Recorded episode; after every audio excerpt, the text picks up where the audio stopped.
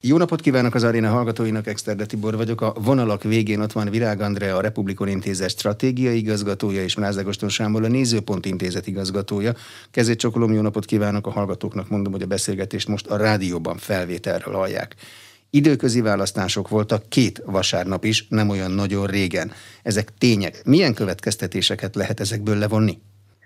Szerintem nagyon hosszú távú következtetéseket nem érdemes időközi választásokból, nem csak most, hanem sosem levonni. Ennek az egyik oka az, hogy hagyományosan ezek az időközi választások, megint csak mondom, nem csak most, hanem általában viszonylag alacsony részvétellel zajlanak. Ez nem volt másképp most sem, különösen a, a hát most talán másfél héttel ezelőtti választásokról mondhatjuk el Budapesten is, hogy nagyon alacsony részvételűek voltak ezek a, ezek a választások. Szerintem összességében talán, amit látunk belőle, hogy a kormánypárti mozgósítás ez esetben is sokkal jobban működött, mint az ellenzéki, és hogy a áprilisi kudarcból még nagyon nem magához tért ellenzéki pártok, akik egyébként sok esetben nem is közös jelölteket állítottak, nem nagyon tudták még aktivizálni sem saját magukat, sem a választókat ezekre a választásokra. Rázágostam. Különösen az utóbbi felével nehéz vitatkozni, de természetesen igaz, hogy E, csupán néhány kis település időközi választásából nem lehet országos következtetéseket automatikusan levonni. Azonban én arra hegyezném ki a dolgot, hogy az ellenzék katasztrofális állapotban van. Még a remény sugár sem látszik számukra, és ezt tükrözték ezek az időközi választási eredmények. Sem az indulás formájában nem tudtak megegyezni, sem a választókat nem tudták megszólítani. Ugye nem lehet általános igazságot levonni, de körülbelül mégiscsak az a helyzet, hogy az ellenzéki szavazóknak a, az ötöde, mármint az áprilisi szavazóknak az ötöde, és a, a Fideszes szavazóknak a fele elment ezekre az időközi választásokra, tehát sokkal jobb a Fidesznek az állapota, mozgósító képessége, kínálata, és ez azért is érdekes, mert láthatóan a választók büntetik azt, hogy április harmadika, ami történt április harmadikán az ellenzékkel, Másrészt látható az is, hogy hiába van minden gazdasági nehézség, ennek a párt preferenciára és a kormánypárt mozgósító képességére semmilyen negatív hatása nincsen. Mi hiányzik az ellenzéki oldalon? A közös mondani való, az egy erőközpont, a szervezettség, mi az, ami hiányzik ahhoz, hogy egy időközi választáson eredményesebb legyen? Ez mind egyszerre, szerintem. Tehát uh, egyszerre nem lehet kiemelni egyetlen egy tényezőt, ami ha másképp lenne, akkor sikeresebb lett volna az ellenzéki oldal, vagy egy-egy ellenzéki párt. Egyetlen egy olyan tény van, ami szerintem figyelmet érdemel. Április harmadika után azt mondtuk, hogy az ellenzék nem tanul a saját hibáiból, és nincsenek vezetőváltások az ellenzéki pártok élén. Mostanra meg úgy tűnik, hogy szeptemberig a demokratikus koalíció kivételével, ahol Gyurcsány Ferenc ugye relatív győztese volt az ellenzéki vereségnek, a többi ellenzéki párban valamilyen részleges megújulás szervezeti vezetői megújulás be fog következni, tehát valami hatása mégiscsak van a katasztrofális április harmadikai eredménynek, de ez még nem érkezett el a választók szintjére, és csupán a vezető, vezetők részleges váltása az nem is fog szerintem fordulatot hozni. Vezetőváltástól, Virág Andrea, bocsánat? Sok mindennel egyetértek, én is úgy gondolom, hogy, hogy mindig megkapják az ellenzéki pártok, hogy nem tanulnak a, a saját hibáikból, és sok szempontból ez most, most is igaz, de valóban azért ezek a vezetőváltások talán hoznak valami fajta eredményt, valami fajta változást az ellenzéki oldalon, csak ezek a változások mostanra nem tudnak még felszínre kerülni, mert egész egyszerűen az új pártvezetők, már akik most már hivatalban vannak, mert ugye több párt van, ahol még csak jön majd a, a, a tisztújítás, nekik még nem volt igazából idejük arra, hogy bármilyen eredményt felmutassanak, és hogy ezekre az időközi választásokra felhoznák a pártjaikat. Illetve ugye ami azért fontos, hogy ugye itt mindig az ellenzéket két szempontból érdemes vizsgálni. Egyrészt a párton belüli változások, és hogy adott pártok mennyire tudják összeszedni magukat. Ezeket talán most láttuk beindulni, ezeket a folyamatokat az elmúlt időszakban. Másrészt pedig, hogy az ellenzéki együttműködés milyen állapotban van. Az viszont hát talán lehet mondani, hogy darabokban van jelenleg, és igazából az a típusú együttműködés, ami április előtt megvalósult, az valahol természetszerűleg, de valahol azért mégiscsak a, valószínűleg a választók akaratával ellentétes módon egyáltalán nem látszik működni jelenleg, és minden párt inkább a saját belső problémáira, illetve a saját szavazóbázisnak a megerősítésére koncentrál. Ugyanakkor én azt gondolom, hogy most, ha még az időköziket félre is tesszük, 24-re kulcsfontosságú lesz az, és erről nyilván fogunk még beszélgetni, hogy mi fog történni azokon a választásokon, hogy valamilyen fajta együttműködést mégis fel tudjanak mutatni ezek a pártok.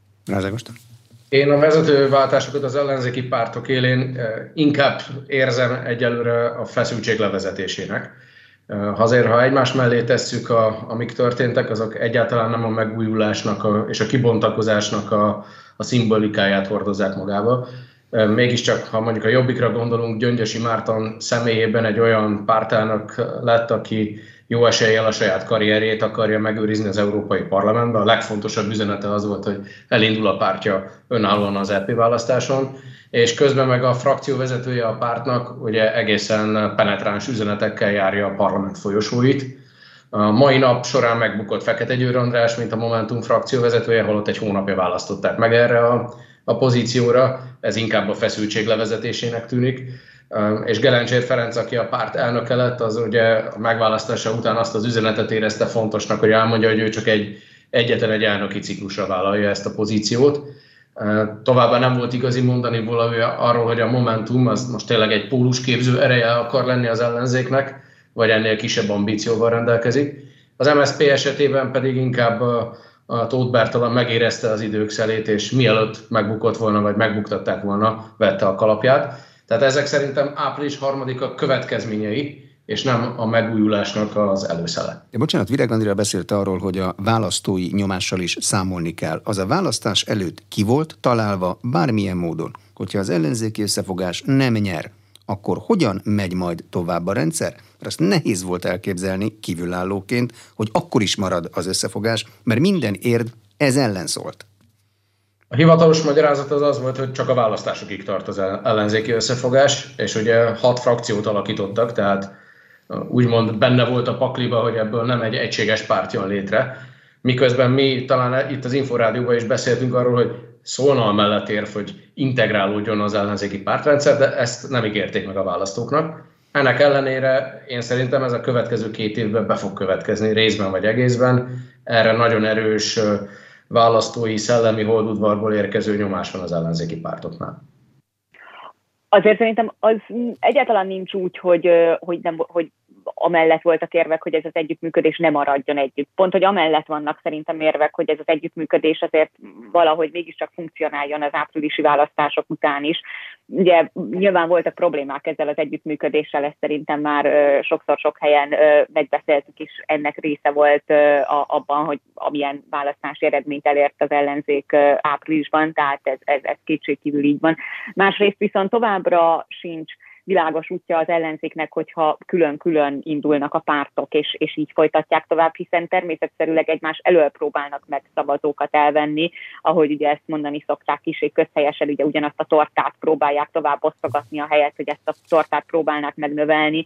Tehát az, hogy ők valamilyen módon együttműködjenek, az amíg a választási szabályok nem, nem módosulnak, amíg a környezet, amiben ezek az ellenzéki pártok funkcionálnak, nem változik, addig szerintem ez egy, ez egy adottság, és azért ezt a legtöbb akár új pártvezető is elismeri. Valóban nem feltétlenül szeretetből működnek együtt ezek az ellenzéki pártok, és nem véletlenül külön pártok, hiszen sok mindenben sok mást gondolnak az ország helyzetéről, illetve arról, hogy hogyan kellene tovább menni, de felismerték azt, hogy a választók is azt várják tőlük, hogy működjenek együtt, illetve a választási rendszer is azt kényszeríti ki. Ugye a, a külön frakciók pedig viszonylag hamar eldölt, hogy ezek a pártok tehát jóval a választások előtt viszonylag egyértelmű volt, hogy külön frakcióban fognak funkcionálni, ennek szerintem sok politikai, illetve erőforrás beli oka van, tehát ezt, ezt én inkább ilyen szempontból értékelném, és nem a párt egyesítés vagy nem egyesítés szempontjából. Ebben a választási rendszerben önök szerint kielégíthető az ellenzéki pártok együttműködésére, szoros együttműködésére irányuló igény? Amikor a pártok érdekei nyilvánvalóan a saját érdekeik. Rejkész röviden mindenki pártelnök szeretne maradni, és nem egy pártelnök alá szeretne bevonulni az összes ö, ellenzéki párt. de legalábbis frakcióvezető, mert az a jelenlegi magyar állami párt és frakciófinanszírozásban az erősebb pozíció, a frakciók több pénzt kapnak, mint a pártok. Bizonyára van egy ilyen széttartó hatás. Én inkább arra hívnám fel a, a figyelmet, hogy nincs igazából olyan választási rendszer, talán a holland olyan választási rendszer, ahol ezek a, ez a hat ellenzéki párt reménykedhetne, hogy jobban, vagy a stratégiai különállásokat jobban díjazná a rendszer. Ugyanis a legtöbb arányos választási rendszerben, ahol listára kell szavazni, van küszöbszabály. És már ott tartunk, hogy ez a küszöbszabály a legtöbb ellenzéki párt vagy pártocska számára egzisztenciális fenyegetés lenne az önálló indulásba, tehát a, a párbeszéd, a szocialista párt, a jobbik, hogy csak néhányat emeljek ki, ezek, és az LMP-t természetesen, ezek komolyan aggódhatnának, hogyha mondjuk önállóan indulva az 5%-os küszöb meglépése lenne csupán a feladatuk színesíti a helyzetet, hogy 2024 májusában úgy tűnik, hogy egy napon lehet majd az önkormányzati és az európai parlamenti választás. A Jobbik elnöke Gyöngyösi Márton bejelentette, hogy az európai parlamentin mindenképpen önállóan indulnak. Milyen dilemmákat kell megoldaniuk az ellenzéki pártoknak, hogy egy napon két eltérő jellegű választást abszolváljanak? Én szerintem nagyon nehéz helyzetbe hozta a kormány, egyébként elsősorban az ellenzéket ezzel a, ezzel a lépésével, és nem is gondolom, hogy sok másról szólna ez a kezdeményezés, mint az ellenzék dolgának megnehezítéséről, de az ellenzék saját magát is nehéz helyzetbe hozza azzal szerintem, hogyha úgy dönt, hogy az európai parlamenti választásokon külön, az önkormányzati választásokon pedig együtt indulnak. Ugye jelen tudásunk szerint ebbe az irányba haladnak, persze azt, hogy ennek a folyamatnak mi lesz a vége, azt szerintem még, még nem tudjuk. Ugyanakkor egyszerre két kampányt, vagy hát végül is egy kampány, mert ugyanazon a napon lesznek a választások, de egyszerre kampányolni egyrészt a saját pártlistád mellett, miközben adott kerületben, településen, meg a másik jelöltjét, az együttműködést erőltetni tulajdonképpen, az egy borzalmasan nehéz helyzet az ellenzék számára, és ez csak a technikai része van egyébként tartalmi, meg egyéb más probléma is azzal, hogy ez a két választás egy napon lesz,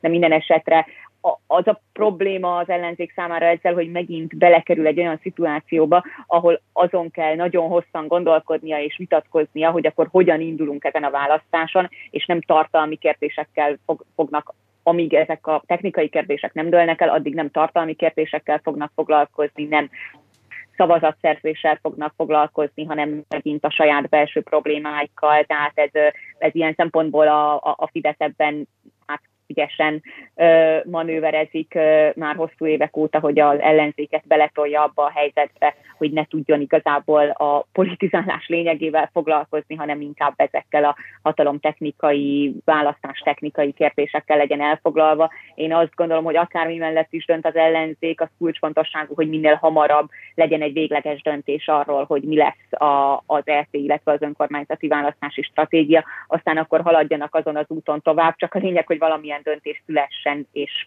menjenek előre. Lázagoston? Nekem jobb a véleményem a választási rendszerről, miközben természetes, hogy a Fidesz az nem a saját érdekeivel ellentétesen módosítja a választási rendszert. Szerintem ezt kár lenne vitatni, hogy az Andrea által említett szempontok a, a Fidesznél szerepet játszanak. Ám de a helyzet az mégiscsak az, hogy az ellenzék rossz állapotban van, és az a választási rendszer, ami eddig volt, és ami ezután is lesz, az erre a rossz állapotra legfeljebb felhívja a figyelmet, tehát nem engedi, hogy eltakarja az ellenzék a saját rossz állapotát egy hatpárti együttműködéssel, mint ezt 22 áprilisában tette. Tehát itt nem, én logikailag azzal vitatkoznék, hogy nem a választási rendszer miatt van rossz állapotban az ellenzék, hanem önmagában rossz állapotban van az ellenzék, és ezt a választási rendszer a 24-ben egy napon tartott európai parlamenti és önkormányzati választás nem engedi eltakarni. Tegyük hozzá, hogy egyik választás sem olyan választás, amiből kormányalakítási kötelezettség és országirányítási feladatok származnak. Tehát úgymond a, a politikai tétje alacsonyabb, mint, mint egy országgyűlési választásnak. Virág Andrea? Szerintem azt én nem vitattam, hogy az ellenzék rossz állapota az meg lenne most adottságként, és nem, nem, nem, nem ezek a választási rendszerek, illetve nem ez a módosítás hozza el az ellenzék rossz állapotát. Igazából egyik választási rendszer sem tudja eltakarni az ellenzék rossz állapotát, tehát hiába volt egy hatpárti együttműködés most áprilisban, nem fette el ez azt, hogy az ellenzék egyébként rossz állapotban volt és rossz állapotban van, ahogy szerintem sem egy arányos LP e választás, sem egy önkormányzati választás, ha az ellenzék rossz állapotban van, azt nem tudja elfedni. Tehát egy ilyen szempontból nem erről van szó, hanem arról, hogy, hogy az, az, hogyha külön lettek volna ezek a választások, ugye az EP választás tavasszal, az önkormányzati választás ősszel, az hagyott volna az ellenzéknek teret arra, hogy a EP választáson tényleg külön-külön méretessék meg magukat, az önkormányzati választásokon pedig együttműködjenek. Persze ez most is lehet, hogy így lesz, csak én azt gondolom, hogy ez egy sokkal komplikáltabb, sokkal nehezebb kampányt én szerintem sokkal kevesebb sikerességi eséllyel ad az ellenzék számára, mint hogyha egyébként ezek a választások úgy működtek volna, ahogy eddig is működtek, nem beszélve arról, hogy az önkormányzati vezetőknek így kevesebb ideje van arra, hogy valamilyen eredményt még elérjenek, nem beszélve arról, hogy azért lesz egy pár hónap, amíg pár polgármester, ugye hát tulajdonképpen némileg elveszíti a legitimitását már az önkormányzati választások után. Ez persze ugyanúgy igaz a fideszes polgármesterekre és a független polgármesterekre is, tehát hogy ez nem, ezt most nem a ellenzékkel kapcsolatban mondom, hanem azzal, hogy, hogy ezért szerintem súlyos problémákat vet fel az minden szinten, hogy ez a két választás egyszerre lesz, és az ellenzéket pedig még az eddiginél is nehezebb helyzetbe teszi. Abban egyetértünk, hogy a Fidesz módosító javaslata nem engedte, hogy az ellenzék öncéra egy belpolitikai előválasztás megsporolására használja az Európai Unió jövőjéről szóló EP választást, én így fordítanám le a szavaidat.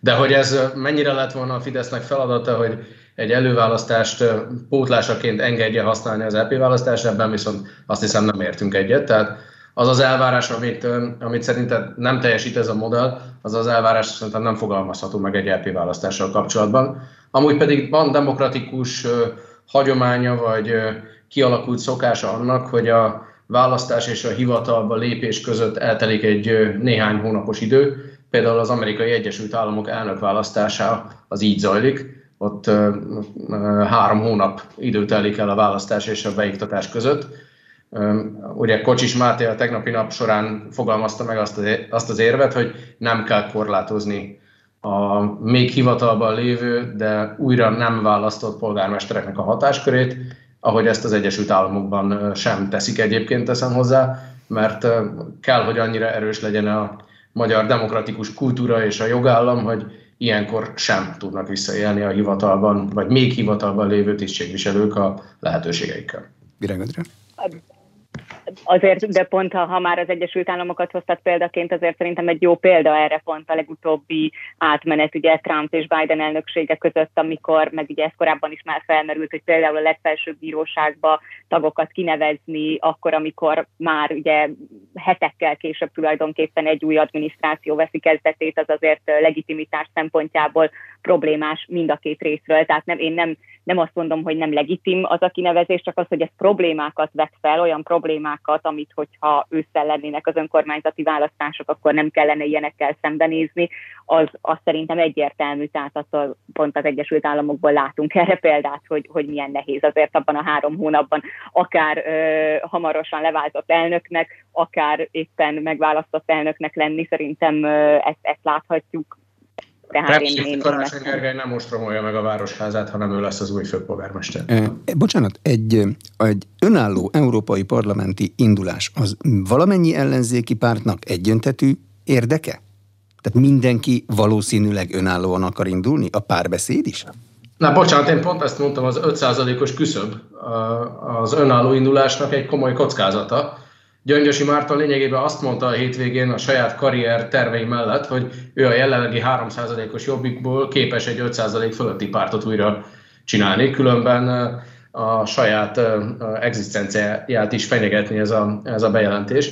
De bizony vannak olyan ellenzéki pártok, amelyek rákényszerülnek az együttműködésre. Ugye az LP választásnál nem érvényes az a szabály, hogy két párt együttműködése 10, illetve 15 ra emeli a bejutási küszöböt, ott maximum 5 lehet a, a küszöbhatár, és biztosak lehetünk abban, hogy nem mind a hat ellenzéki párt fogja ezt a önállóságot képviselni, mert a már korábban sorolt párbeszéd vagy LMP elég komoly kockázatnak lenne kitéve a, a túlélés szempontjából.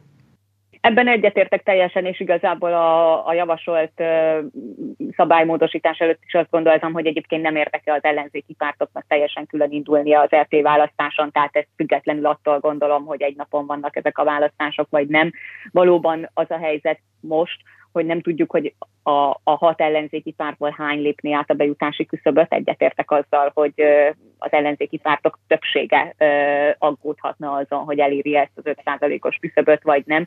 És ugye, hogyha nem érik el, azzal egyrészt erősítik a Fidesz-KDNP-t, másrészt egyébként pedig a bejutó ellenzéki pártokat, tehát komoly veszélye van szerintem ennek az önálló indulásnak. Ezzel együtt azért több ellenzéki párt vezetője vagy leendő vezetője fejezte ki azt a szándékát, hogy mégiscsak egyedül indulni. Ugye tényleg van egy most egy befelé fordulás, a, a picit ugye a csalódás az együttműködésben, azok után most jön egy kicsit az, hogy próbáljuk meg egy, egyedül megerősíteni a saját pártunkat, és talán az LP választáson megmutatni azt, hogy mire vagyunk képesek egyedül.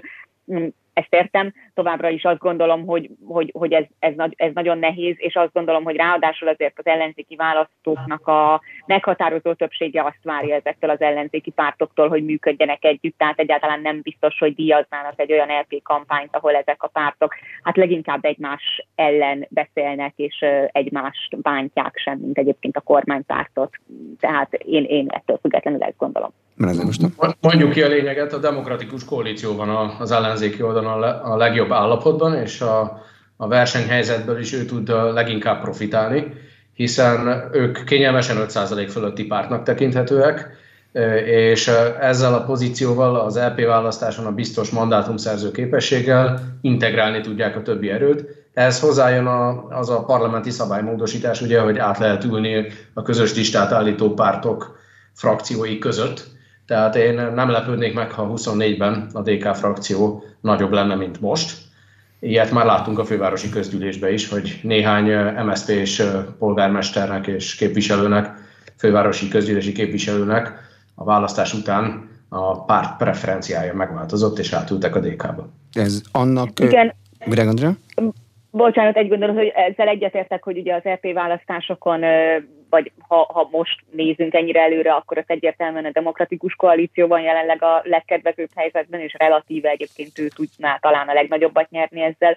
Ugyanakkor az a DK-nak is érdeke, hogy az önkormányzati választásokon működjön az együttműködés, és ott valamilyen sikert érjen el az ellenzék, hiszen ott, hogyha az egységes ellenzék rossz állapotban van, az egyébként a demokratikus koalíciónak is nagyon nagy probléma, és pont a relatív nagysága miatt, és amiatt, mert jelenleg nekik van Budapesten a legtöbb polgármesterük, stb. stb. ők tudnának relatív egyébként a legnagyobbat veszíteni azzal, hogyha, hogyha valamilyen fajta ellenzéki összeomlás lenne ebből 2024 tavaszán. Ez így van, csak ez az együttműködés már nem az egyenlő feleknek a közösködése lenne, hanem a csomósodási pontja a demokratikus koalíció lesz, ami gesztust tud gyakorolni a többi párt, pártocska irányába.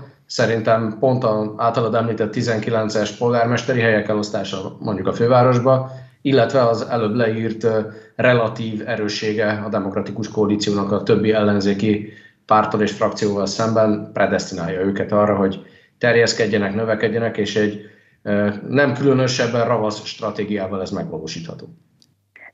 Szerintem igen, részben egyetértek, másrészt ez azért nagyon attól függ, hogy a többi párt, akiknek esetleg lehet pólusképző szerepük, és mondjuk itt a, mondjuk a Momentum jöhet szóba azért második legerősebb ellenzéki pártként, hogy ők mit lépnek ilyen szempontból. És szerintem azért nehéz látni egyelőre, hogy mi fog ebben a folyamatban történni, mert ahogy mondtad is, a DK-n kívül valószínűleg minden pártban vezetőcsere történik, és az, hogy az új vezetők milyen szövetségi politikát fognak alkalmazni, hogyan állnak ellent adott esetben ennek a fajta hatalmi törekvésnek a DK részéről. Annak szerintem még nem annyira látjuk a, a kimenetét, mert nem nagyon látjuk még, hogy pontosan kik lesznek ezek a vezetők, és hogy ők milyen politikát fognak ebben képviselni. Annak milyen hatása lehet, hogy úgy tűnik a Fidesz megkönnyíti a parlamenti frakciók közötti átjárást, nem kell már fél évet függetlenként dekkolni. Hát ez az, amire előbb utaltam, hogy ebből következhet az, hogy a DK frakció az elkezd emelkedni, tehát itt közvetlen következménye lehet annak, hogyha a demokratikus koalíció relatív politikai befolyása ereje növekszik a, a többi ellenzéki párt rovására. Ugye van egy olyan határ, hogy három alá nem csökkenhet egy frakció létszáma, mert akkor megszűnik.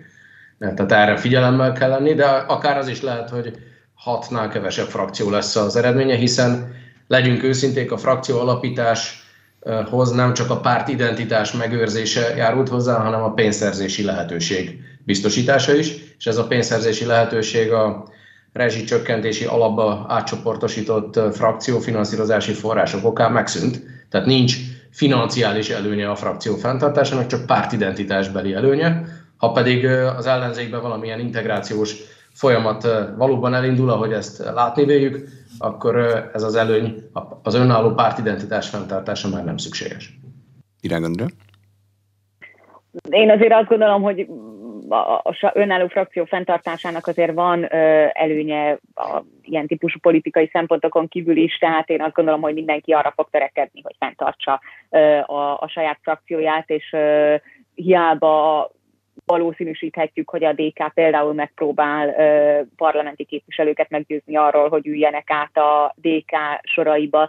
Én egyelőre nem látom veszélyét annak, hogy valamelyik ellenzéki pártfrakciója megszűnne, szintán azt nézve, hogy honnan van esélye a DK-nak esetleg átsábítani képviselőket, és hogy ezek a frakciók mekkorák jelen pillanatban. Tehát én olyan mértékű mozgásokat egyelőre nem látok, ami, ami ilyen súlyos következményekhez vezetne, de hát ez is egy, egy lehetőség bármely ellenzéki pártnak egyébként, hogy, hogy a saját frakcióját növelje, és esetleg más pártokat, képviselőket hozzon nehéz helyzetbe. Itt is azt gondolom, ugye tényleg érdekes például a, a frakciókat nézve, nagyon érdekes a, a jobbik esete, ahol, ahol, ahogy Ágoston is említette, ugye Jakab Péter mégiscsak ott maradt frakcióvezetőként, és ezáltal azért viszonylag nagy hatalma marad még a párton belül, miközben a, a, a párt elnöke talán egy más irányvonalat képvisel, tehát ott mennyire tud majd a frakció és a párt együtt mozogni, milyen típusú konfliktusok lesznek ebből, lesz-e kilépés, nem lesz kilépés, szerintem az például egy nagyon érdekes kérdés. Gyöngyösi Márton már azt mondta, hogy a DK helyett a Momentummal és az LMP-vel közösen képzeli el a pólus képzést. Ha ő beindítja a pólus képzési rakétákat a DK-val szemben, akkor ez nem lesz egy békés folyamat nyilván. Akkor az embereket kell szereznie. Nem így működik?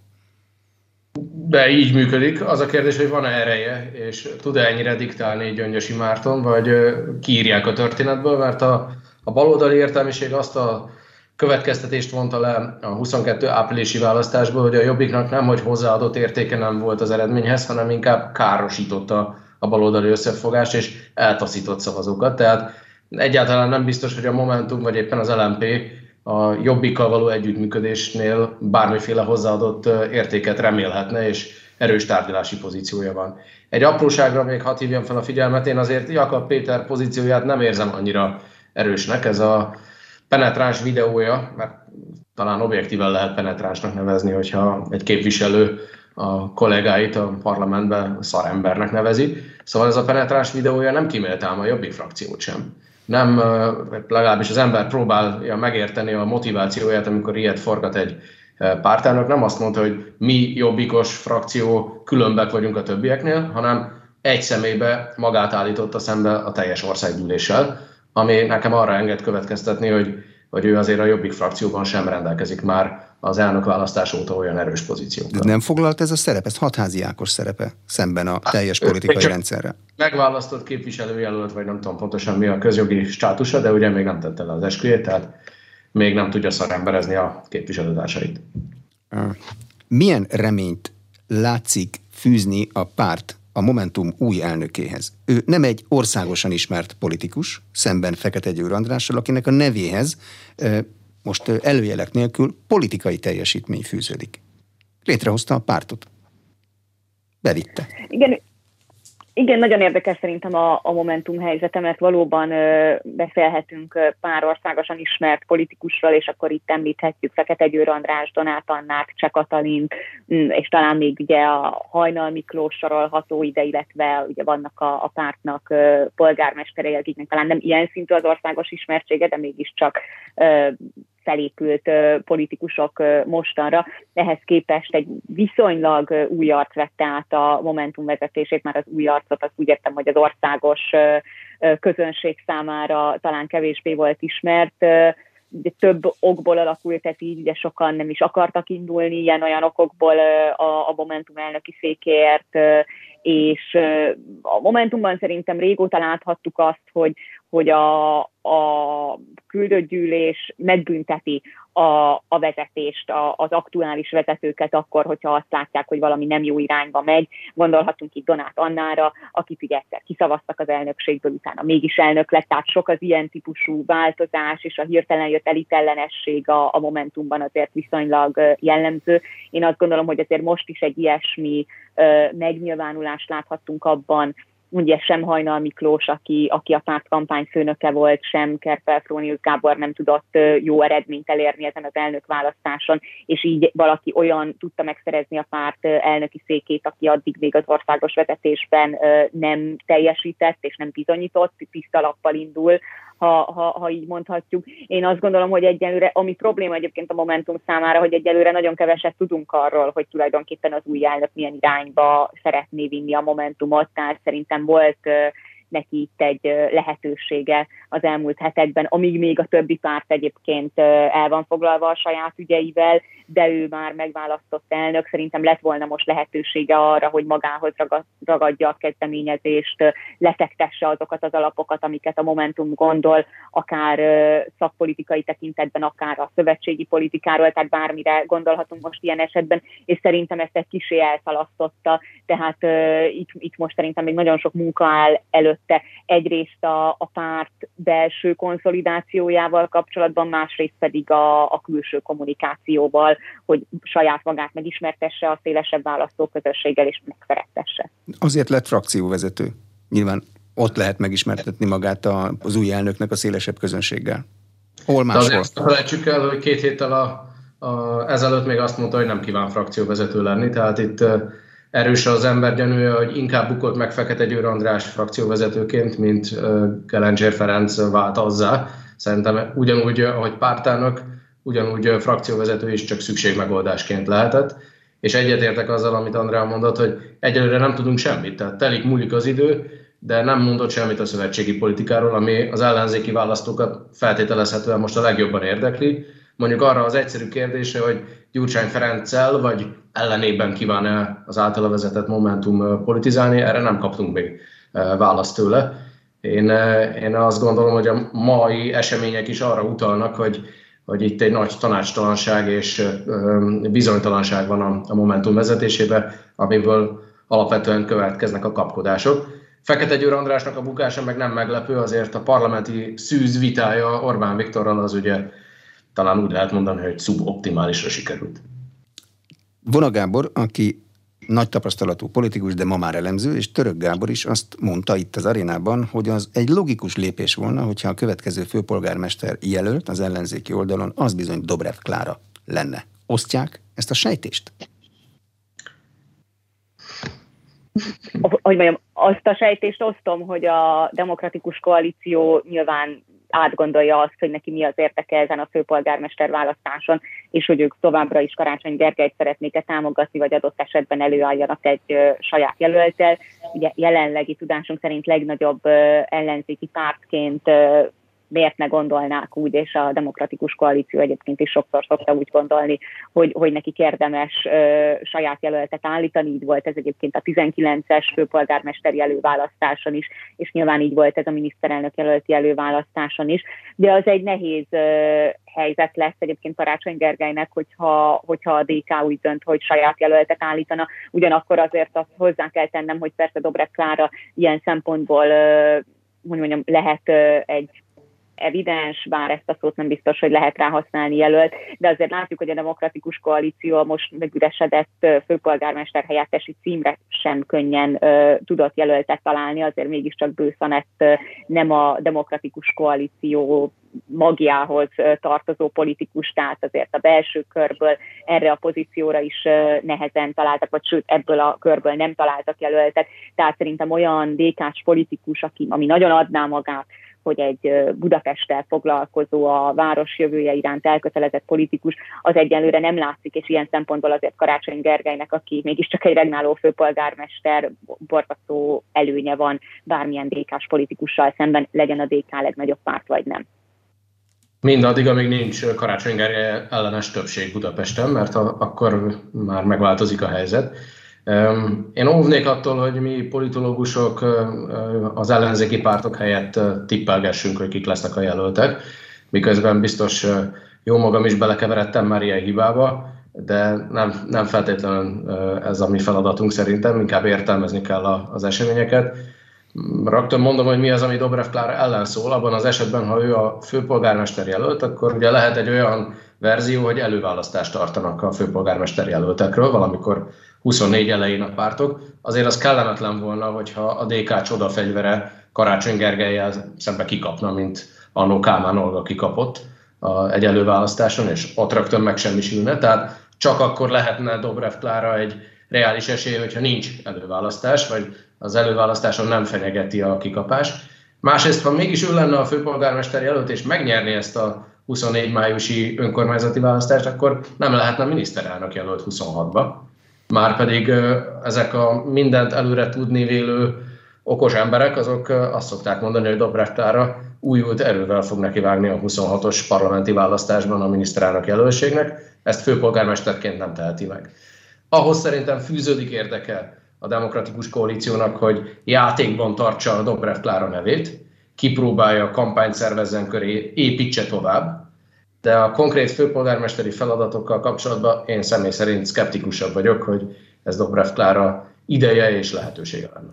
Lehet egységes magyarázatot fűzni azokhoz a tény eseményekhez, amelyek Ferencvárosban, meg Józsefvárosban történnek. Két párton kívüli polgármesternél zajlanak az események, Piko Andrásnál szétült a DK meg az MSP, Baranyi Krisztina pedig azt mondja, hogy a médiájukkal kapcsolatos döntéseket polgármesteri vétóval fogja megállítani. És volt még egy harmadik esemény is, egy fővárosi közgyűlés elmaradt, mert a, nem szavazták volna meg bőszanetet, aztán később megszavazták. Ezeknek egy magyarázata van, vagy helyi magyarázatok? Ezeknek szerintem azért külön-külön magyarázatai vannak, miközben lehet azért átfogó sémát találni ezek között méghozzá az, hogy a ellenzék jelenleg nem a legbékésebb heteit, hónapjait éli egymás között, és egy független polgármesternek még nehezebb ilyen, ilyen körülmények között rendet tartani egy koalíciós kormányzás, egy koalíciós önkormányzat élén. Ezek, ezek azért ugye elszigetelt esetek olyan szempontból, hogy mindenhol más volt a konfliktus kiváltó oka, összességében viszont tényleg arról van szó, hogy az ellenzék, minden ellenzéki párt most saját magát próbálja megmutatni, kicsit lát lehetőséget arra, hogy lenyomjon más ellenzéki pártokat. Ugye felmerül, hogy a időköziken hogy induljanak, ugye megint csak visszatérve az első témára, az időközi választásokra, hogy ott külön együtt, akinek esetleg megüresedett párt helye, ott az, az, az adott párt indíthat jelöltet, vagy esetleg akkor szabad prédaként bármely párt indítson jelöltet. Ezek mind-mind olyan kérdések, amiket az ellenzék maga között nem tisztázott, és pontosan ez a vezetőváltások miatt az egyes pártokon belül sem hiszem, hogy mindenről amúgy kiforrott, nagyon egyértelmű vélemény lenne, hanem ezekkel a kisebb hatalmi eltolódásokkal minden párt változtatgatja a saját véleményét is ezekről a kérdésekről. Én tényleg úgy gondolom, hogy teljesen természetes folyamat az, hogy egy ilyen típusú kudarc után, mert az áprilisi választásokat nehéz bármi másnak nevezni az ellenzék szempontjából, ezeknek a pártoknak értékelnie kell azt, hogy mi történt, és valamilyen új utat kijelölniük saját maguk, illetve az egész ellenzéki együttműködés számára és ez szerintem időbe telik, tehát ezért én nem, ez, ez, ezért elnéző vagyok az ellenzéki pártokkal, mert szerintem tényleg idő egy ilyen mértékű kudarcból felállni. Ugyanakkor az, hogy itt sorra jönnek a konfliktusok, hagyják, hogy ezek kikerüljenek a választók szeme elé, hogy jöjjenek az újabb kudarcok az időközi választásokon, ezek mind-mind az a baj, hogy, a, hogy azt a fajta reményt ölik meg tovább, amit igazából már a, már a áprilisi országgyűlési választás is elvett az ellenzéki szavazóktól, tehát szerintem az lenne a fontos, hogy miközben belül dolgoznak ezen az újjáépítésen, közben azért kívülről az látszódjon, hogy valami pozitív, valami előremutató dolog történik. Rázegostam. Erre még várnod kell, Andrea. Azt hiszem, hogy ezek a pozitív üzenetek és kisugárzása az ellenzék látható legyen. Én a, a, alapvetően itt a, a, az ellenzéki összefogás képtelenségre akartam csak utalni, de szerintem elhangzott már minden lényeges. Magyar Szocialista Pártál Újhelyi István európai parlamenti képviselő rendkívüli lendülettel kezdte meg a társelnöki kampányát, majd néhány hét múlva közölte, hogy a párt meghatározó politikusai úgy tűnik nem vele képzelik el a párt vezetését. És most úgy tűnik, hogy egy helyben nagyon népszerű vidéki polgármester lehet a befutó. Mi történik önök szerint a Magyar Szocialista Pártnál? Szerintem ugyanaz, mint a többi ellenzéki pártnál, útkeresés, és korábbi vezetők felismerték azt, hogy talán az ő idejük lejárt, és át kell adni a terepet másoknak. Néhány jelölt nagyon lelkesen előáll, aztán mégis máshogy, máshogy zajlanak le ezek a, ezek a tisztújítások, mint ahogy azt a párt egyes tagjai elképzelték. Szerintem ez teljesen természetszerű, hogy, hogy ilyenkor több új, új vezető aspiráns kerül elő, és más irányba vinnék el a pártot. Azt, azt problémásabbnak látom, hogy az egy dolog, hogy, hogy új helyi úgy dönt egyébként, hogy nem indul el ezen, a, ezen az elnök választáson, viszont az, hogy ugye itt akkor megint a, az MSZP belső ügyei kerülnek a, a, a választók elé, nincs egy verseny, vagy ha visszalépés van, akkor viszont ez nem, zajlik ennél elegánsabban. Szerintem ez a probléma. Nem az, hogy több elnökjelölt van, nem az, hogy egy adott elnökjelölt végül úgy dönt, hogy nem indul, hanem az, ahogyan ezek a folyamatok lezajlanak. Rezegoston. Szerintem Újhelyi Istvánnak a próbálkozása a Gyöngyösi Mártonéhoz hasonlítható földhöz ragadt szempontok alapján leginkább. Az LP mandátumunkat szeretnék megőrizni, és azért szeretnének a pártjuk élére kerülni, hogy ott legyenek akkor, amikor ez a párt a jelölt listákat összeállítja, és lehetőség szerint a első helyén legyenek ennek a listának, különben nem lenne esélyük se a mandátum megőrzésére. De mégis az előző pont és e között valami párhuzam látható. Az előzőleg a, a, kerületi polgármesterek és a pártok küzdelmében összefoglalóan azt mondanám, ha van közös elem benne, az az, hogy nem csak Márkizaj Péter bukott meg a személye okán áprilisban, hanem az a modell, amit ő képviselt, és pedig a független pártokhoz nem kötődő vezető, akinek pártokkal kell együttműködnie. A kerületekben ezt látjuk.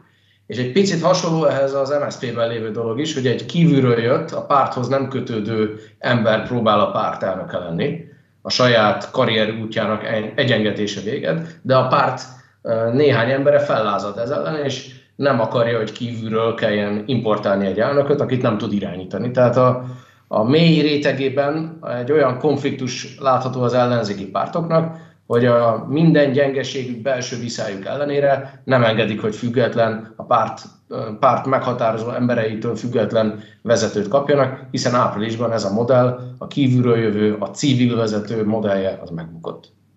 Mennyire fogja önök szerint az európai politikai agendát, a beszédet megszabni az energiaválság? Marad-e erő bármi másra? Vagy mindenki erre fog figyelni? Egy nagyon érdekes dolog történt az Európai Tanács ülésén, állam és kormányfok ülésén, amire valahogy a, se a magyar, se a nemzetközi sajtó nem lett figyelemmel, és pedig a, a lényegében az alkotmányos szerződés, vagy a, a Lisszaboni szerződés reformját azt levették a napirendről. Ugye az Európai Parlament még kezdeményezte, hogy legyen egy konvent, ami ezt megtárgyalja. Ha az ember elolvassa a következtetéseit a tanácsnak, azt látja, hogy lényegében el van felejtve az ügy, arra bíztatja az európai intézményeket a tanács, hogy még folytassák a párbeszédet a polgárokkal erről, tehát nem, nem szervez semmiféle szerződésreformot. Azaz a kérdés az az első válaszom, hogy a, a Lisszaboni szerződés felülvizsgálata az nem lesz a következő két év napi rendjének meghatározó témája alig, hanem a francia bizonytalansággal függ ez össze. A francia nemzetgyűlési választások nem úgy alakultak, ahogy azt Macron akarta volna.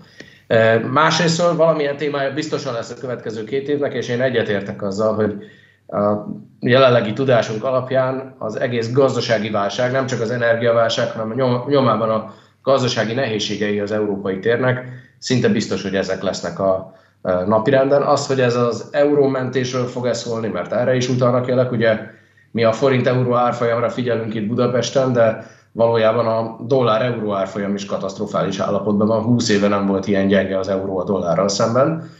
Tehát nagyon turbulens folyamatok vannak az európai gazdasági térben, aminek csak a egyik fontos, aktuális problémája az energiaválság, de lehet, hogy az áremelkedés és a, a devizaválság is a nyomában ki fog alakulni, tehát a következő két év és a 24-es EP választás is a gazdasági vitákkal fog foglalkozni a jelenlegi tudásunk alapján. Virág Andrá?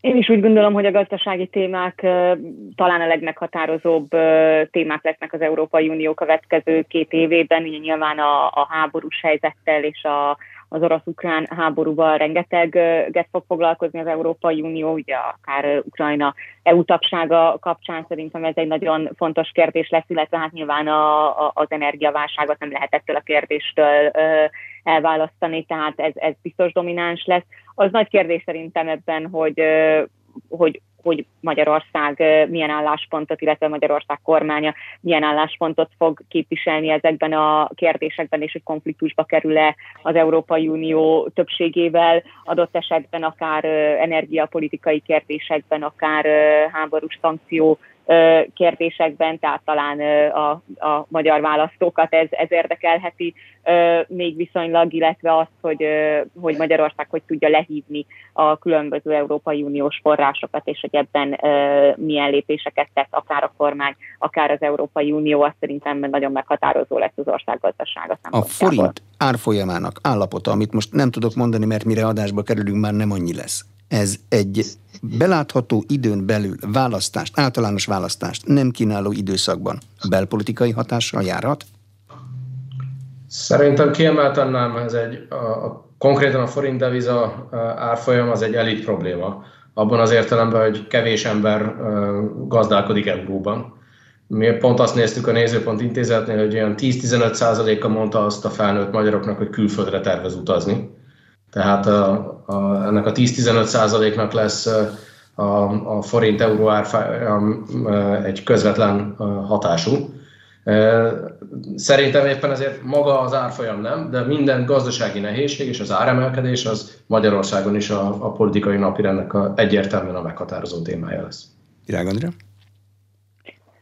Igen, egyetértek, hogy hogy, hogy főleg ugye azokat érintheti ez, akik külföldi utazást terveznek, ugyanakkor pont ezért mondjuk egy ilyen nyári időszakban biztosan sokkal több embert ér el és érint ez a probléma, mint, mint mondjuk akár egy őszi-téli tavaszi időszakban, azért mégiscsak ilyenkor utaztak a legtöbben külföldre, tehát ilyen szempontból sokkal szembetűnőbb lehet a, a, a választóknak ez a típusú borzalmas árfolyam, mint, mint az év bármely más részében, illetve általában én azt gondolom, hogy van egy ilyen érzés a, a magyar társadalomban, hogy az euró árfolyam az egy jó indikátora a magyar gazdaság állapotának, és azért most napról napra mindig hír, hogy ismét rekordot dönt az árfolyam, tehát én azt gondolom, hogy, hogy ez azért nem biztosan nem befolyásolja a választókat olyan irányba, hogy jól értékeljék a magyar gazdaság állapotát, ugyanakkor én is azt gondolom, hogy inkább az áremelkedés, inkább az általános rossz gazdasági helyzet az, ami hatással lehet a pártpreferenciákra,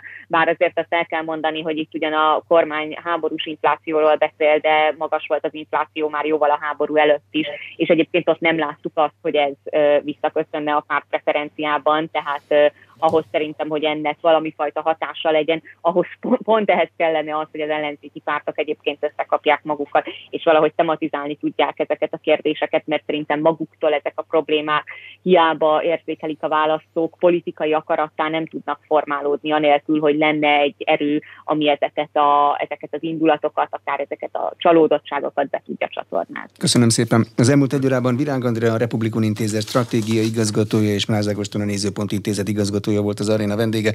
A műsor elkészítésében Módos Márton főszerkesztő vett részt a beszélgetést a rádióban most felvételről hallották. Köszönöm a figyelmet, Exterde Tibor vagyok.